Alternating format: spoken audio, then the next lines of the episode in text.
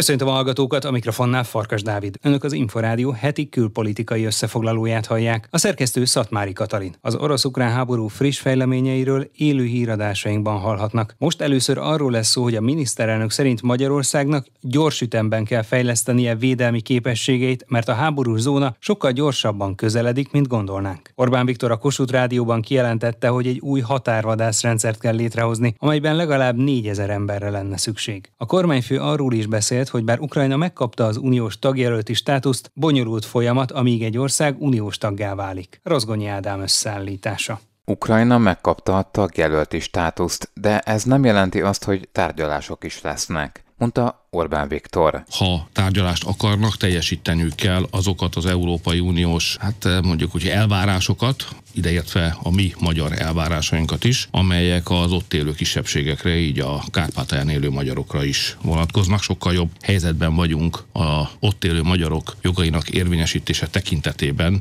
mint lennénk, hogyha Ukrajna nem kérte volna a tagjelölti státuszt. Az elnök föl is hívott. Új dolog is történt, megköszönte segítséget és támogatást, amit nyújtottunk. A miniszterelnök közölte, hogy az uniós csúcson nem sikerült elérni, hogy Bosznia-Hercegovina bekerüljön a tagjelölti státuszba. Továbbra sincs megegyezés a balkáni bővítésről, tette hozzá. Tehát még mindig értetlenség vagy nem kellő tudás mutatkozik az európai nyugati vezetők tekintetében arról, hogy a Balkán bővítése, illetve fölvétel az Európai Unióban mennyire létszükséglet lenne mindannyiunk számára egész Európában. Orbán Viktor arról is beszélt, hogy továbbra sem fogadnak el semmilyen szankciót a földgázra. Az Európai Uniós csúcson még csak-csak túlendültünk, bár ott is kellett azért figyelmeztetéseket, ilyen szelíd figyelmeztetéseket átadnunk, hogy ne próbálkozzanak egy újabb hetedik szankciós csomaggal, különösen úgy nem, hogyha abban gázra vonatkozó korlátozásokat is terveznek, mert Magyarország számára ez nem is tárgyalási alap. Az olajról még hajlandóak voltunk tárgyalni, és tudtunk kötni egy kompromisszumot, és kaptunk egy kivételt, és így a magyar gazdaságot talán sikerült megmenteni. De a gáz esetében ez sokkal súlyosabb volna, mármint ha a gázra is szankciókat vetnének ki Brüsszelben. A kormányfő szerint nem szankciókra, hanem azonnali tűzszünetre és béketárgyalásokra lenne szükség. Az unió nagy része hisz abban, hogy a szankciók eredményt lehet elérni, ugyanakkor meg nyilvánvaló, hogyha nincs béke, akkor a gazdaságunk folytatja és menetel a recesszióba, mármint a gazdasági visszaesésbe. A miniszterelnök úgy fogalmazott, hogy gyorsan közeledik az orosz-ukrán háború zóna Magyarországhoz, ezért radikálisan növelni kell az ország védelmi képességeit. Sürgősen be kell rúgni a motorokat, krublikat meg kell tekerni, és a haderőfejlesztési programot azt két-háromszorosára sebességében, két-háromszorosára kell növelni. A haderőképességek, a védelmi képességeinket, azokat meg kell erősíteni. Ebből a félbékés, félveszélyhelyzeti állapotból ki kell rántanunk a hadseregünket, és nagyon gyors képességfejlesztési munkát kell elvégeznünk, tehát ez a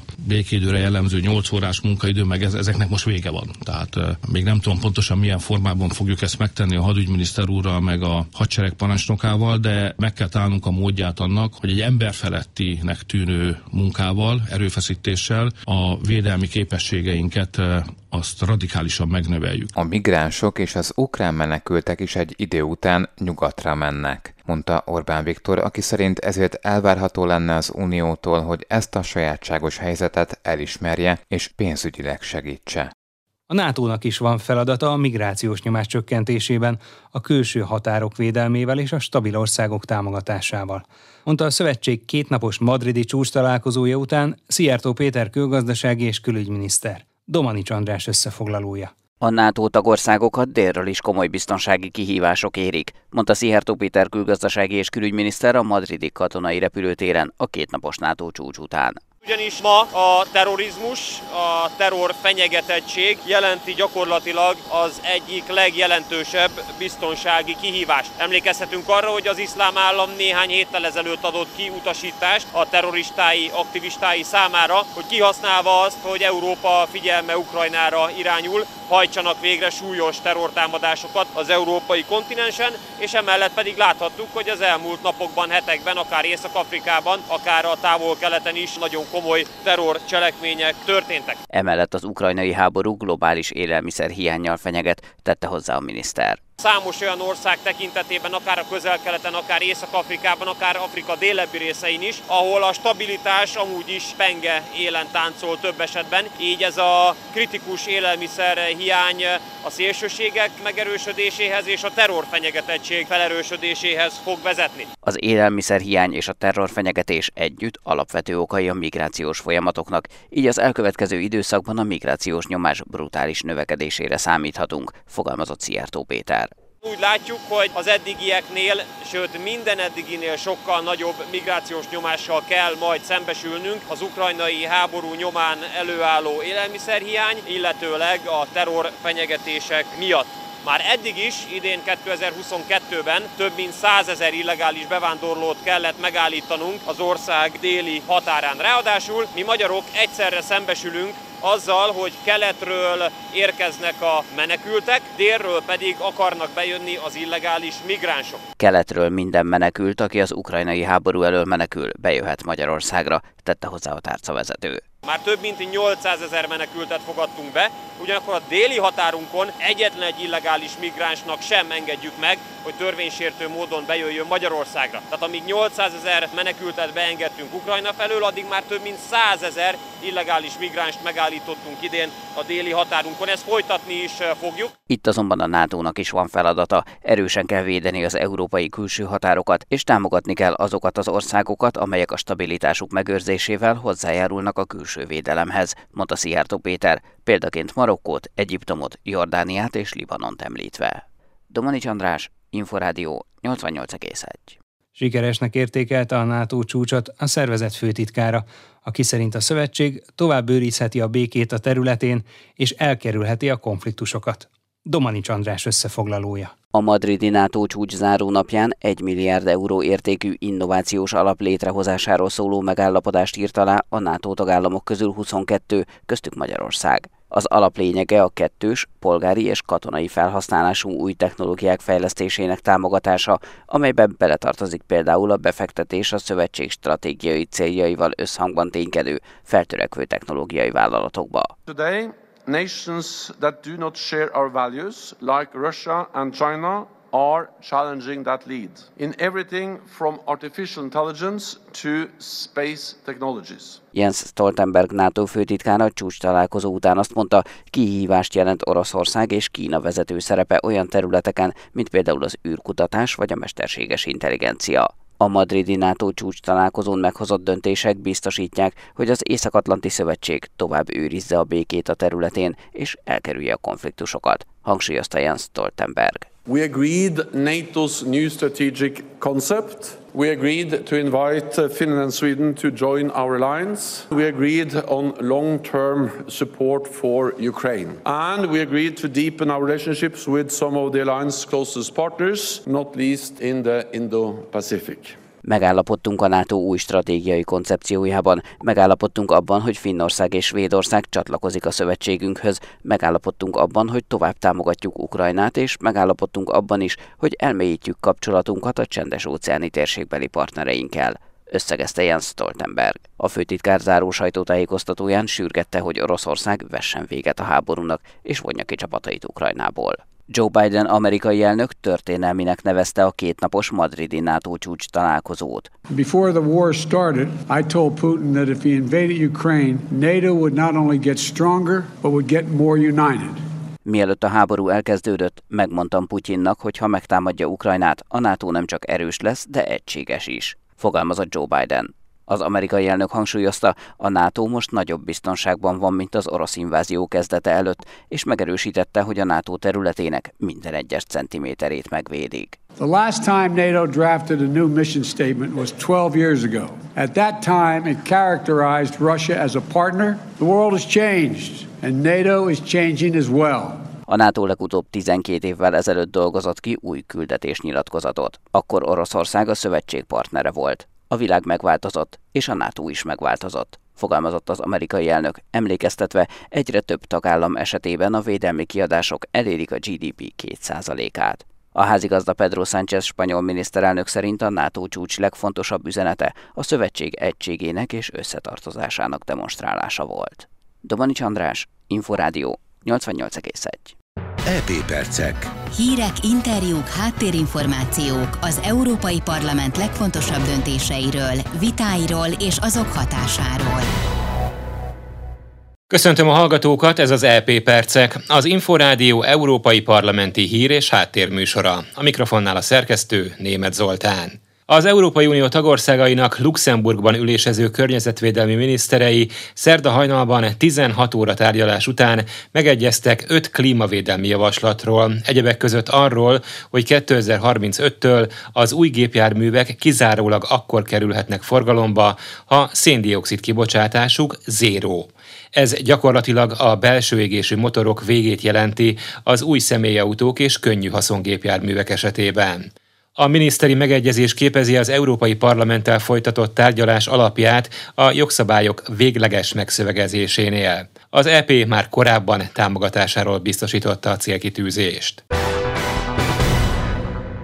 Az Európai Parlament plenáris ülésén jóváhagyta az európai földgáztartalék biztosítását célzó uniós bizottsági javaslatot, és a földgáztárolók mihamarabbi feltöltését sürgette. Az új rendeletjavaslat szerint a tagországok és az üzemeltetők november 1-ig legalább 80%-ig, de lehetőség szerint 85%-ig kötelesek feltölteni az európai földgáztárolókat. A következő években a cél a 90%-os feltöltés annak érdekében, hogy Európa az esetleges ellátási zavarok esetén is védett legyen. Az is elvárás lesz a tagállamokkal szemben, hogy több forrásból szerezzék be a földgázt, és külön intézkedésekkel fokozzák az energiahatékonyságot. Plecser Tamást, az Erste Bank olaj- és gázpiaci elemzőjét hallják. Európában a gázpiac egységes. Tehát ha Németország bajban van, tulajdonképpen azt jelenti, hogy mi is bajban vagyunk. Adott esetben persze elképzelhető, hogy felfüggesztik mondjuk az egyes országok ezt az egységes európai piacot. Ennek azonban más szempontból nagyon aggasztó következményei lennének Magyarországra nézve,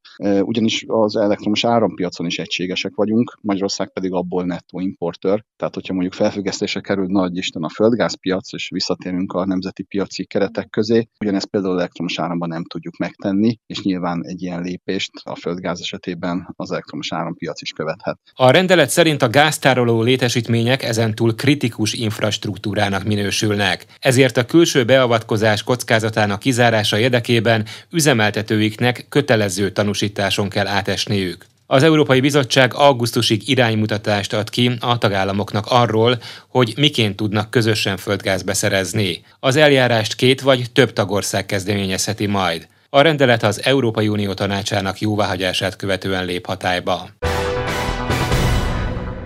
A Pegasus kémszoftver használatát kivizsgáló különbizottság az NSO csoport és szakértők meghallgatásával folytatta munkáját. A DK-s Rónai Sándor, szocialista európai parlamenti képviselő, az EP a Pegasus ügyet vizsgáló bizottságának alelnöke több kérdést is megfogalmazott az izraeli cég képviselőjének. Ezzel kapcsolatban lennének azok a kérdéseim, hogy van-e még továbbra is élő szerződésük a magyar kormánnyal, mennyiben nincs élő szerződésük, akkor azt mikor és milyen okból bontották fel, illetve van arra lehetőség, hogy a magyar kormány újra szerződjön az NSO csoporttal, újra megkösse ezt a szerződést. A héten minden tagállami kormány, így a magyar kormány is megkapta azt a levelet, amely a Pegasus bizottság kérdéseit tartalmazza.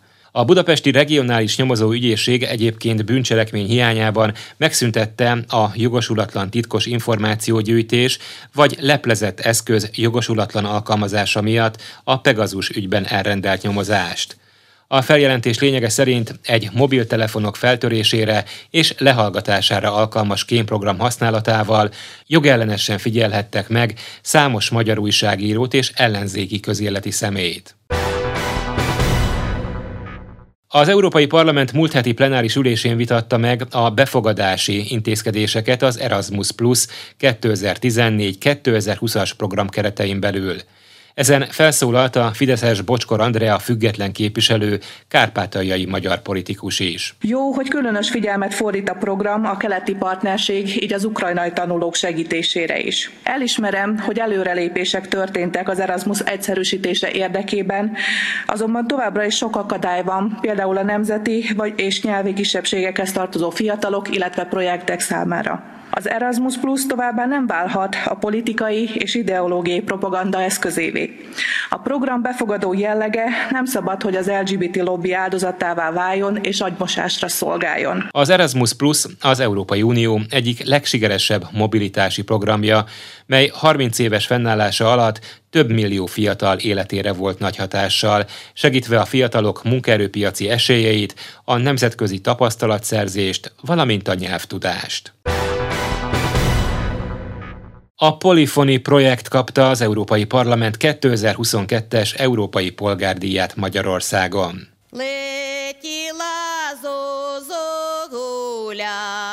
Az Európai Parlament által 2008-ban alapított Európai Polgárdíjat olyan kivételes teljesítménynyújtó személyeknek, illetve szervezeteknek ítélik oda, akik hozzájárulhatnak a polgárok és a tagállamok közötti szorosabb integráció, a közös megértés előmozdításához, vagy az unió értékeinek képviseletére hivatott programokat alakítottak ki. A tagállami díjazottakat 2022. június 22-én választotta ki az Európai Polgárdíj kuratóriuma. Az idei díjazott felterjesztője a kereszténydemokrata Hölvényi György, az Európai Néppárt EP képviselője. A Bot Miklós előadóművész zeneszerző alapította Polyphony projekt az ukrán falvakban ma is fellelhető zenefolklór felkutatását, megőrzését és bemutatását tűzte ki céljául. Internetes archívumukban a többéves gyűjtőmunka eredményeként magas technikai színvonalon rögzített dalok részletes leírással kiegészítve, különböző szempontok szerint rendezve találhatóak meg. A program rendkívüli módon járul hozzá Ukrajna kulturális örökségének megőrzéséhez, ami a jelenlegi háborús körülmények között különösen fontos.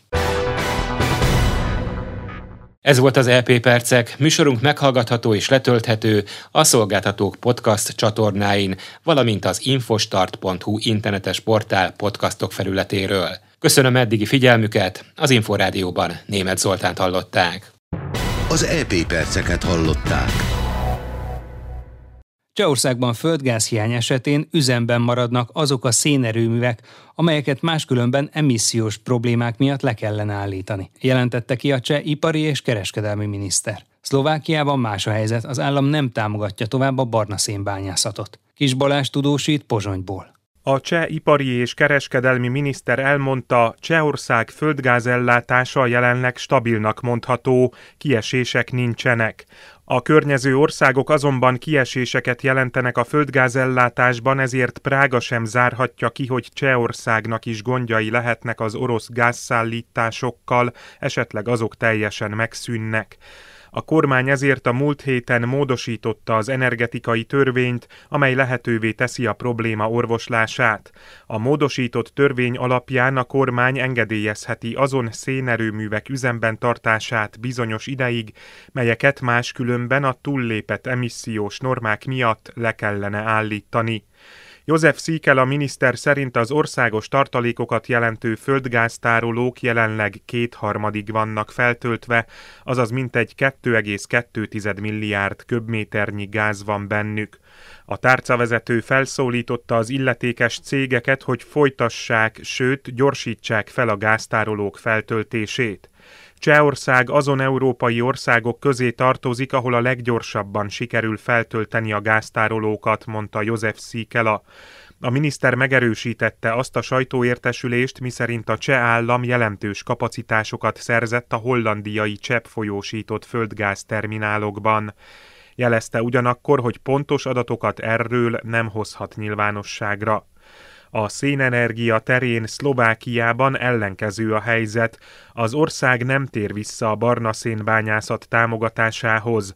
A felső nyitra-vidéki bányák arra figyelmeztetnek, hogy már megkezdődött a régió átalakításának és a bányászat megszüntetésének a folyamata, a bányászat folytatása pedig már nem lehetséges. Adriana Sziváková, a felső nyitrai bányatársaság szóvivője elmondta, a társaság már csak pár évig végzi a kitermelést, aztán teljesen leáll.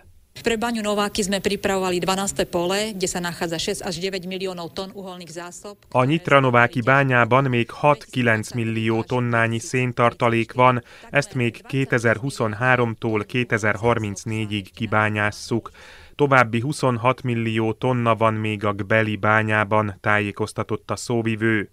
Állami támogatás hiányában a bányák nem akarják folytatni a kitermelést, az állam pedig nem akarja tovább támogatni a barnaszén bányászatot.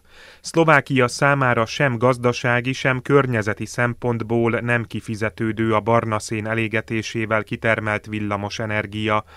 A fogyasztóknak évente mintegy 120 millió eurójába került a lignit elégetéséből a nyitra-nováki erőműben kitermelt villamos áram. Annak ellenére, hogy más európai országok egyelőre még meghagyták a szénerőműveiket, Szlovákia folytatja ezek leállítását. Szlovákiában ennek nincs értelme, a mi barnaszenünk nagyon gyenge minőségű, mondta Ján Budaj, szlovák környezetvédelmi miniszter. A gazdasági tárca szerint a szénbányászat megszűnése után sem fenyeget energiahiány Szlovákiában. Kis Balázs, Inforádió, Pozsony. A magyar kormánnyal folytatott adokkapok után Michael O'Leary, Ryanair főnök, nekiment Boris Johnson brit kormányfőnek is. Ebben az esetben sem fogta vissza magát. Szvetnik Endre összeállítása. Boris Johnsonnak talán egyetlen helyen makulátlan a megítélése, Ukrajnában. Mindez azért, mert teljes mellszélességgel támogatja Kijev harcát az orosz offenzívával szemben. Otthon és a világ más részein viszont enyhén szólva is árnyalt a kép, és ezt oldotta meg Michael O'Leary, a Ryanair templomba járó katolikus, de non-stop kocsis módjára káromkodó főnöke, aki magyar kormány illetékeseket is leidiótázott a légicégekre kivetett extra profitadó miatt. A fapados király szerint Johnson a legmagasabb rendbe tartozó idióta. A káosznak, amit manapság a brit reptereken tapasztalni, mármint hogy azt, hogy nincs elég reptéri dolgozó vagy podgyászrakodó, a masszív módon rugalmatlan brit munkaerőpiac az oka. No és a Brexit. Nem akarom újra nyitni a Brexit témáját, de Nagy-Britanniának meg kell találni a módját, hogy kinyissa a munkaerőpiacot Európa felé. Azért, hogy olyan munkaköröket töltsenek be, amiket a britek nem vállalnak. Gyümölcsbetakarítás, vendéglátás, vagy épp reptéri podgyászrakodás.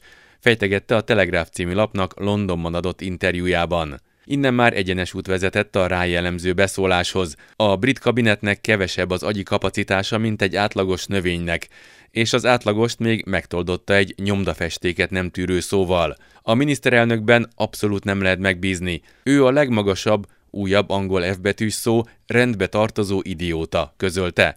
Magyar részről az O'Leary tirádákra Gulyás Gergely kancellária miniszter riposztolt egy fiatalkori írkocsmázós alkoholista képét festve róla. O'Leary a britlapnak adott nagy interjúban azonban főként üzletről és a pandémiáról való talpraállásról beszélt, ami szerinte az ő cégének sokkal jobban sikerült, mint másoknak, és ebben úgy tűnik a Telegráf is egyetértett vele. Míg ez a cikk karakán és kíméletlen üzletembernek állította be, addig egy Daily Mirror cikk ugyanígy lehúzta a rivális Wizairt. Abban egy név nélkül nyilatkozó pilóta azt mondta, nyáron annyira nagy a terhelés, hogy szerinte a munka néha nem biztonságos. A Wizzairnek ex-szovjet kultúrája van, ahol az alacsonyabb fizetéshez szokott román és bolgár munkatársak azt teszik, amit mondanak nekik. A Ryanair-es O'Leary szerint ők viszont nem rúgtak ki a pandémia idején több ezer dolgozót, és frissen tartották őket, mivel hamarabb számítottak a talpraállásra. Mint a Telegráf megjegyzi, élőben kedves, udvarias és szórakoztató, de teljesen más az imázsa. Például egyszer azt mondta a panaszkodó utasoknak, hogy húzzanak el valahová, máshol nyavajogjanak. A felügyelőszerveket pénzfejű nemi erőszakolóknak, az utazási ügynököket pedig ismét csak goromba kifejezéssel olyanoknak nevezte, akiket főbe kéne lőni. És persze ott volt a fizetős WC és az ingyenes orális szexről szóló emlékezetes beszólása is. Viselkedésem karikatúra, és régen a promóció része volt, mondta. Szvetnik Endre, Inforádió, London. Önök az Inforádió heti külpolitikai összefoglalóját hallották. A szerkesztő Szatmári Katalin nevében is köszönöm figyelmüket. Én Farkas Dávid vagyok, a viszonthallásra.